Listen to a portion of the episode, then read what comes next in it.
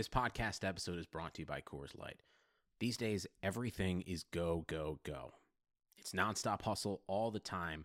Work, friends, family expect you to be on 24 7. Well, sometimes you just need to reach for a Coors Light because it's made to chill. Coors Light is cold lagered, cold filtered, and cold packaged.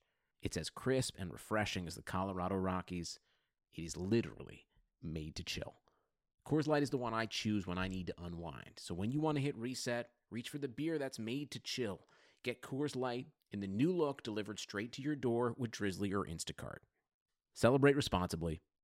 Coors Brewing Company, Golden, Colorado. If you haven't heard about Anchor, it's the easiest way to make a podcast. Let me explain. First off, it's free, 100% free. There's creation tools that allow you to record and edit your podcast right from your phone or your computer. It couldn't be easier. Anchor will then distribute your podcast for you so it can be heard on Spotify, Apple Podcasts, and many more.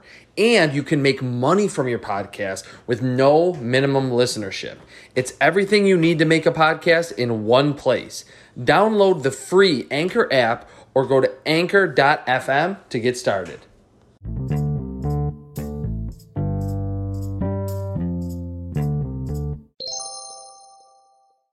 What's up, everybody? Chris Trapasso here from CBSSports.com, episode four of the Prospect Podcast, which is now available anywhere you get your podcasts Google Podcasts, Apple Podcasts, Spotify. There are any others. I know those are the three big ones. You can listen to this podcast on those platforms. Subscribe, like, share, comment, whatever you want to do. But don't have to just get it through this link. You can get it anywhere you listen to your podcast. Jumping right in today, I'll start with quarterbacks, and I'm going to be somewhat brief on this first guy that's led off the first three of my podcast, Tua Tagovailoa. Against Southern Miss over the weekend, he was 17 of 21 for 293 yards, five touchdowns, no interceptions. It's kind of like a broken record in terms of his stat line every single week.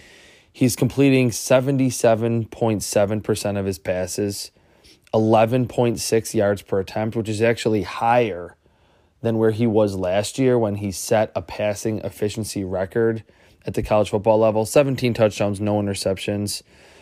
I just still didn't see it though. I, it's so hard to evaluate him because of the talent around him. And I sound like a broken record because I've said that the last couple episodes and you've seen it in my writing, you've read it.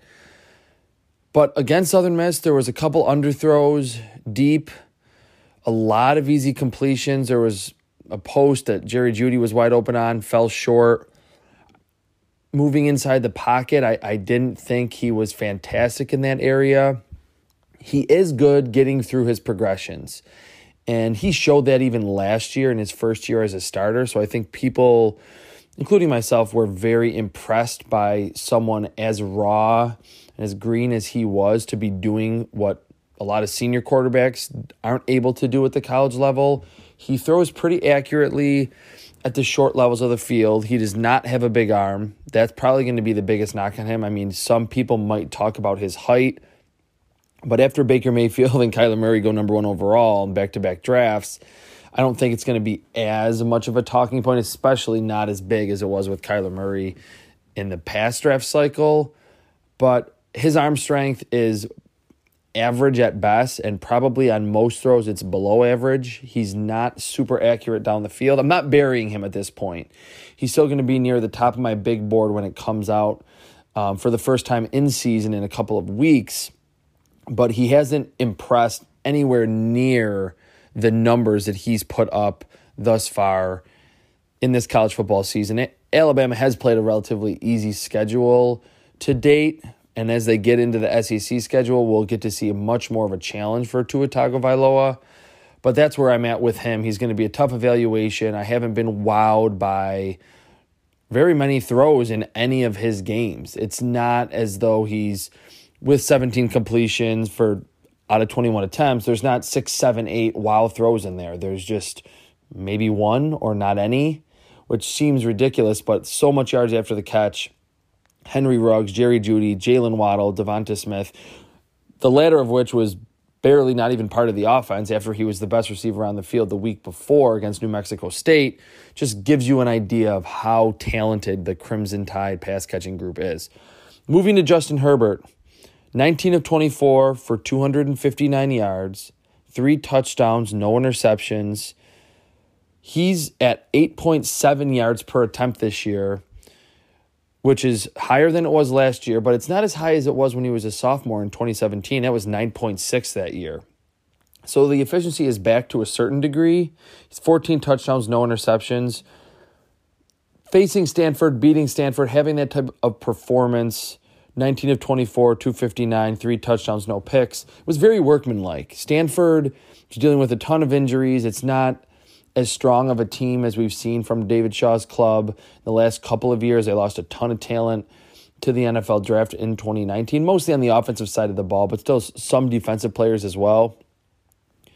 I saw more throws from Justin Herbert that weren't swing passes, that weren't bubble screens, that weren't just slants. Uh, that article will come out today on Justin Herbert. I, am going deep inside his performance against Stanford. I saw some what would be labeled as traditional NFL throws, uh, a deep out from the far hash, perfectly timed, perfectly placed. The ball jumped off his hand. I always say that with Justin Herbert because that's really what it feels like when you watch him that the ball just explodes off his hand.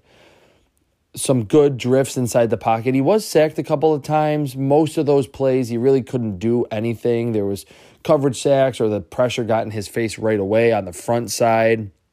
Tried to elude a defender, and, and even the more athletic quarterbacks aren't going to do that a lot of the times against an edge rusher. I liked what I saw from Justin Herbert. It was two straight games with five touchdowns and no interceptions against Nevada and Montana. Certainly a step up in competition on the road against Stanford. They lost to Stanford last year. He hasn't been fantastic in a lot of Pac 12 games, especially on the road. So this was a step in the right direction for Justin Herbert, who is certainly more physically imposing and more physically and athletically impressive than Tua Tagovailoa. Last week, I talked about who is, or I kind of posed the question who is that number three quarterback in this class? And maybe someone who can compete with Justin Herbert or Tua Tagovailoa for that number two spot, the second quarterback off the board or the second quarterback on my big board. Right now, that's Joe Burrow. I think what he did against Vanderbilt on the road, and, and it's Vanderbilt, it's not a powerhouse in the SEC, but that program is ascending 25 of 34, 368, six touchdowns, no interceptions.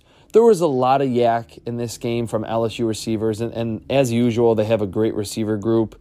Maybe not Odell Beckham and Jarvis Landry, but Justin Jefferson is very good. They have a lot of other playmakers who are awesome in space.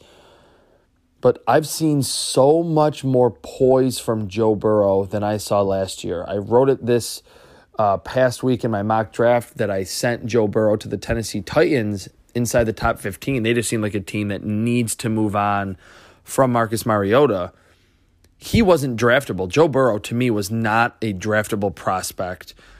Watched him over the summer because he was the big recruit, because he was a, at Ohio State. He's playing for a huge program at LSU. They won some games last year. He had some good performances stat wise down the stretch, but after his first read, he would just take off and run. He was panicked. His accuracy was not great down the field. Made a couple of good throws in the last two months of the season, but not anything that I thought, okay, this guy could even be draftable. Maybe sixth or seventh round, a team wants to take a flyer on him. But I did not see anywhere close to a top tier talent at the quarterback spot or in terms of his refined skills. And he's showing those off this year. So much poise inside the pocket.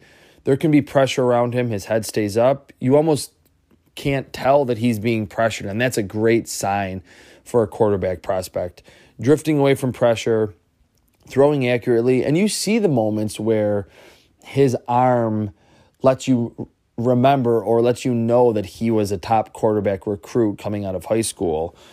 Good accuracy, not ridiculous throws in this game against Vanderbilt. Not nearly as good as some of the throws he put on film against Texas and that impressive win in Austin, but just was surgical throughout the game at the short, intermediate, and deep portions of the field. Was great inside the red zone when things can get a little chaotic and there's not a lot of space. So right now we're we are at the maybe the quarter pole of the season in college football. But Joe Burrow is the number three quarterback.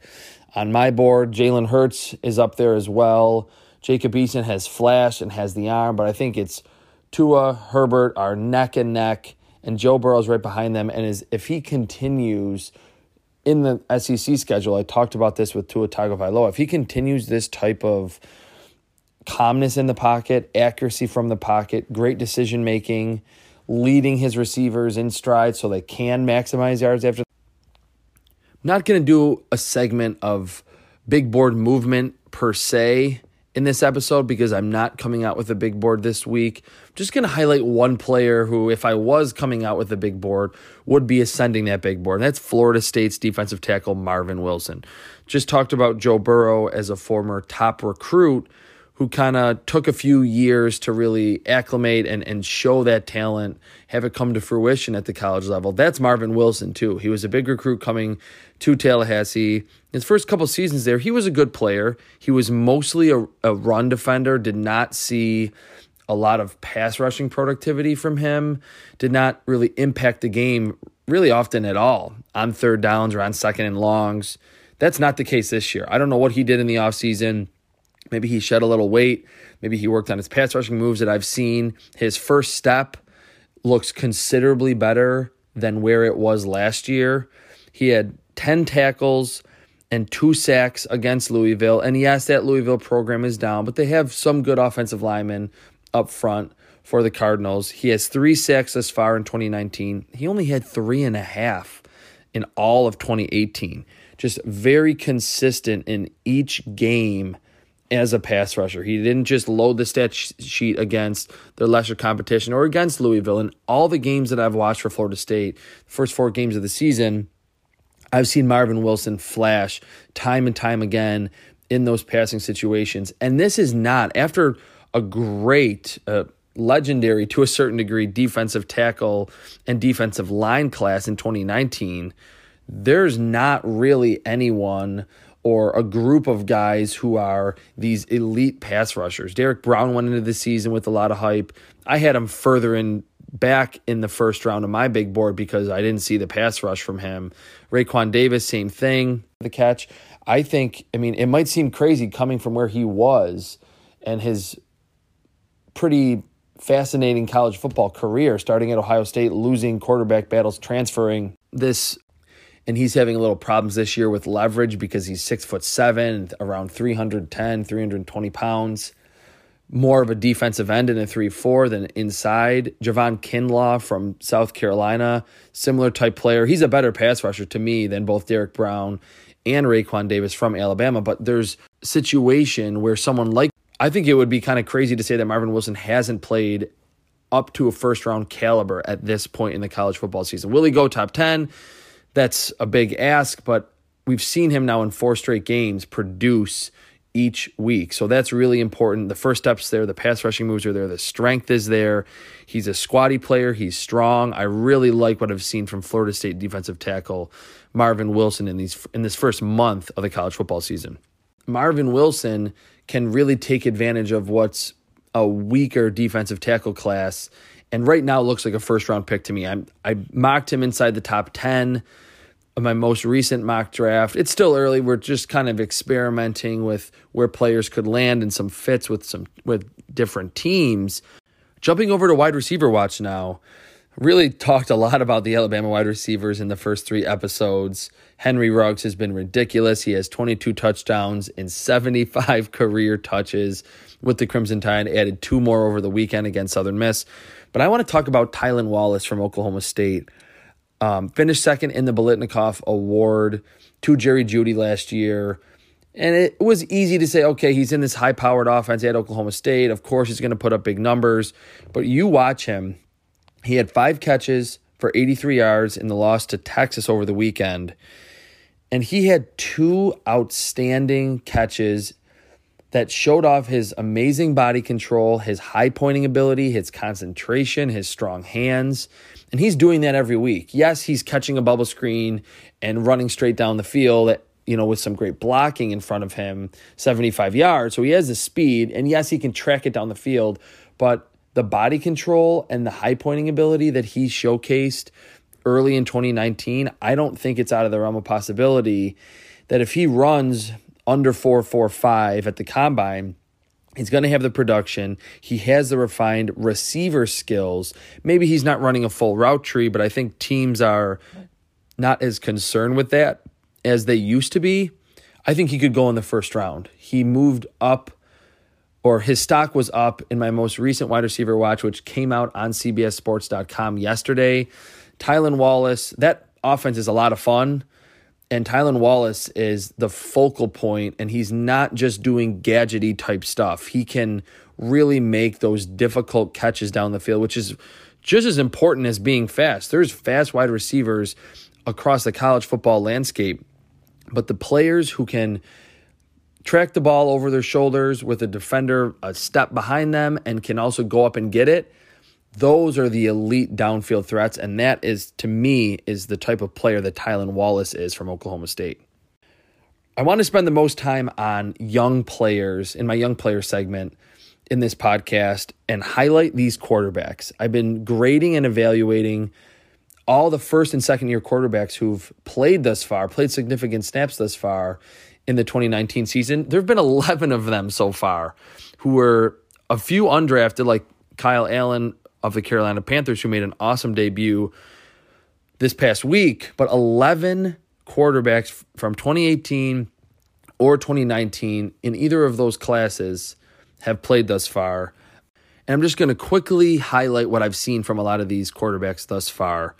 I'll start off with who I just mentioned. Kyle Allen was very good throwing against man coverage to Greg Olsen against the Arizona Cardinals. Is this secondary back to the line of scrimmage, and then later in the game, just held the ball, held the ball as he's carrying a defender to the ground, throws the football, tries to force it, I believe, to Cole Beasley, intercepted. Very easy pick for Darius Phillips, the cornerback.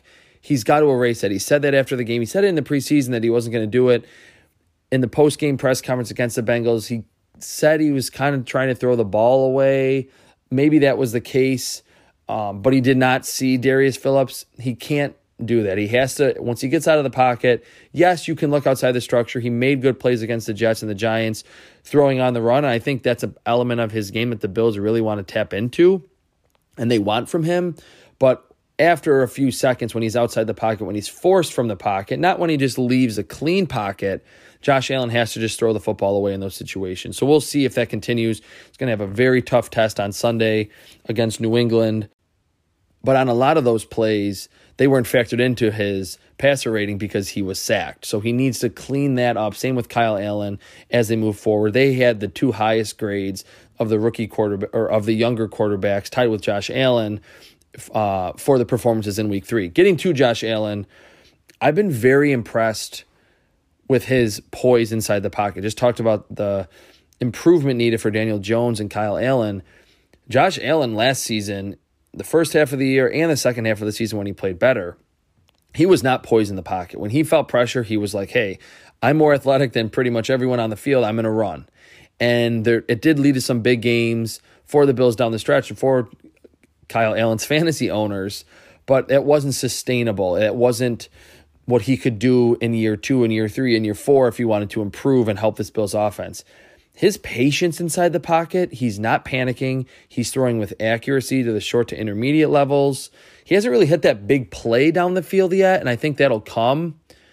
But I saw against the Bengals was a quarterback who looks like he knows what's happening in his system. I think it helps a lot to be in the same offensive scheme for the second straight year under Brian Daboll. He's finding John Brown and Cole Beasley underneath when he needs to on third downs, maybe even on first and 10 to get it into that favorable second and short.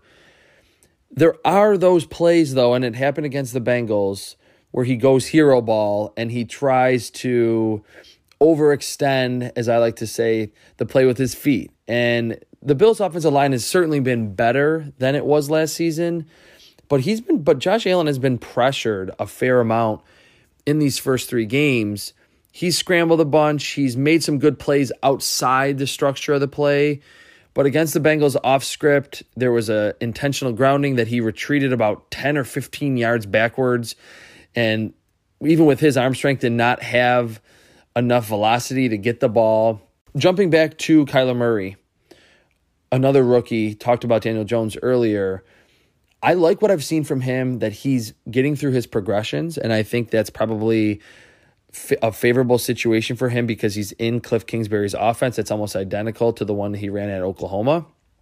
And I, I saw that against Detroit. I saw him looking to his right, not liking what he'd see, and then checking down over the middle or getting all the way back to the left side of the field. But he is panicking inside the pocket a little bit too much. And he did it against Detroit. The first play of the game, clean pocket, and he didn't like what he saw in his first read, and then he just, just decided to run. And he did that a lot throughout the course of the game. It led to him missing some open receivers. It led to him running and not picking up as big of a gain as he could have as if he threw the football. And there was one bad throw inside his own end in the second half. Tried to throw it through zone. There was an underneath defender, either didn't see him or didn't put enough arc on the ball. It was an easy interception. Did not think it was a good performance. I thought his NFL debut and the week before from Kyler Murray were a lot better at Oklahoma. And that was kind of my biggest gripe with him. And it wasn't really his fault. He was not under pressure a lot. That was a great offensive line, the most creative system in college football under Lincoln Riley. Did not have to deal with a ton of pressure. And he didn't have to deal with a ton of it last year down the stretch for the Cleveland Browns. And when he did, that's when we saw him make his biggest mistakes. I'm seeing that thus far. The offensive line is not great. Everyone's seeing it that Baker Mayfield is instantly, when he's catching that shotgun snap, thinking of the pass rush. He's not instant, not always instantly dropping his head, but he's doing it probably too frequently to be a successful passer at the NFL level. At this point, that could change. He could get more calm and more poised inside the pocket. He was not either of those things against the Rams on Sunday Night Football, and that's leading to him throwing the football late down the field on crossers. He was not good inside the red zone. His touchdown was a very easy play that was almost a broken coverage on a pass to Demetrius Harris, kind of over the middle from in close. But with the game on the line, he evacuated a clean pocket a few times, uh, another trip down into the red zone. He was late and almost got intercepted by Aqib Talib. I think he saw him at the last second, kind of let the ball sail so Baker Mayfield needs to show more poise, more pocket management skills, drifting away from pressure, keeping his eyes up, and finding those talented receivers that he has in Cleveland. Speaking of being antsy and panicking inside the pocket, that's what I've seen through three games with Baker Mayfield. And I understand it to a certain degree on Sunday Night Football against Aaron Donald and that defensive line. Michael Brockers doesn't get a lot of publicity. He's more of a run defender, but he's a former first round pick. He's a very good defensive lineman. Dante Fowler can get after the quarterback. Baker Mayfield, I'd be remiss if I didn't talk about Mason Rudolph, my number one quarterback in the 2018 class. Did not have a great performance on the road in San Francisco. I think the adrenaline was pumping a little bit. He missed a couple throws high that were there down the seam that he usually hits although that can be his miss, and it was his miss at Oklahoma State, but there was two or three in that game that were that sailed a little bit too high. Maybe could have been ridiculous catches, but needed to be lower. And I was really confused by the conservative game plan. Um, yes, it was Mason Rudolph's first start. Yes, it was on the road against a team with a good pass rush and an emerging secondary that has that elder statesman in Richard Sherman that can really lock down wide receivers the first couple plays of the game screen, screen, inside screen, bubble screen, drag route, screen. Mason Rudolph can do that, but you want him stretching the field vertically. He's a great deep ball thrower. He's good working the intermediate portions of the field because he can throw with anticipation due to the fact that he doesn't have a big arm and, and he he's never had a big arm, so he's always had to throw with anticipation. In the second half, he threw the great pass over the middle to Juju Smith Schuster, who ran for a 75 yard touchdown, the touchdown to Diontae Johnson that gave the Steelers the lead with under six minutes to go. He looked right to kind of bait the safety to that side of the field and then came back to his left, perfectly thrown ball to Diontae Johnson on, on a double move. But yes, it did seem like he was a little bit overwhelmed with just the speed of the defense. And I think that's normal for a quarterback making his first start. Certainly wasn't the case for Daniel Jones and for Kyle Allen, but I thought their game plans were a little bit more open, where the defense wasn't able to just fly downhill to these wide receiver screens, to these short drag routes, to the inside screens, to tight ends, to running backs. I think on Monday Night Football, with a game under his belt and the relief appearance in week two against the Steelers, I think the Steelers should and will open up the game plan a little bit for Mason Rudolph, Juju Smith Schuster, Diontae Johnson, James Washington, and it'll be a better performance for him in week four. One other guy I need to talk about, or actually two others, and I'll be quick with him Gardner Minshew. His performance on Thursday Night Football, I think, is being overblown a little bit. The first quarter was great. His first touchdown was an easy play action pass. The next one to DJ Chark was a perfectly placed pass in the end zone. After that, though, especially in the second half, he only completed seven passes after halftime and was not as sharp. You saw those moments where his arm, his really below average arm, kind of hindered him down the field. Made a few good passes, especially one late in the game. There was a third and 10, threw a great pass on a comeback route, great timing. That was the most velocity that I saw from him but there's a lot about his mustache and that he's kind of a happy-go-lucky guy. He's a six-round pick. His dad's in the stands with the visor on. Pretty muscular dude. It's it's it's a great story. It's funny, but Gardner Minshew hasn't been as impressive as the hype to me early on. Two other quarterbacks, actually. Josh Rosen, I didn't think he was bad against New England. When he came in with about eight minutes to go in the fourth quarter, the score was 37 nothing he dropped a few passes in the bucket down the field, and they were dropped by Jakeem Grant, Deontay Parker, or DeVante Parker. Preston Williams dropped one as well. Against Dallas, though, he kind of regressed a little bit, and it kind of sounds weird saying because we haven't seen that tremendous quarterback play from him yet. First drive of the game was good. Had another drop down the field um, later in the game.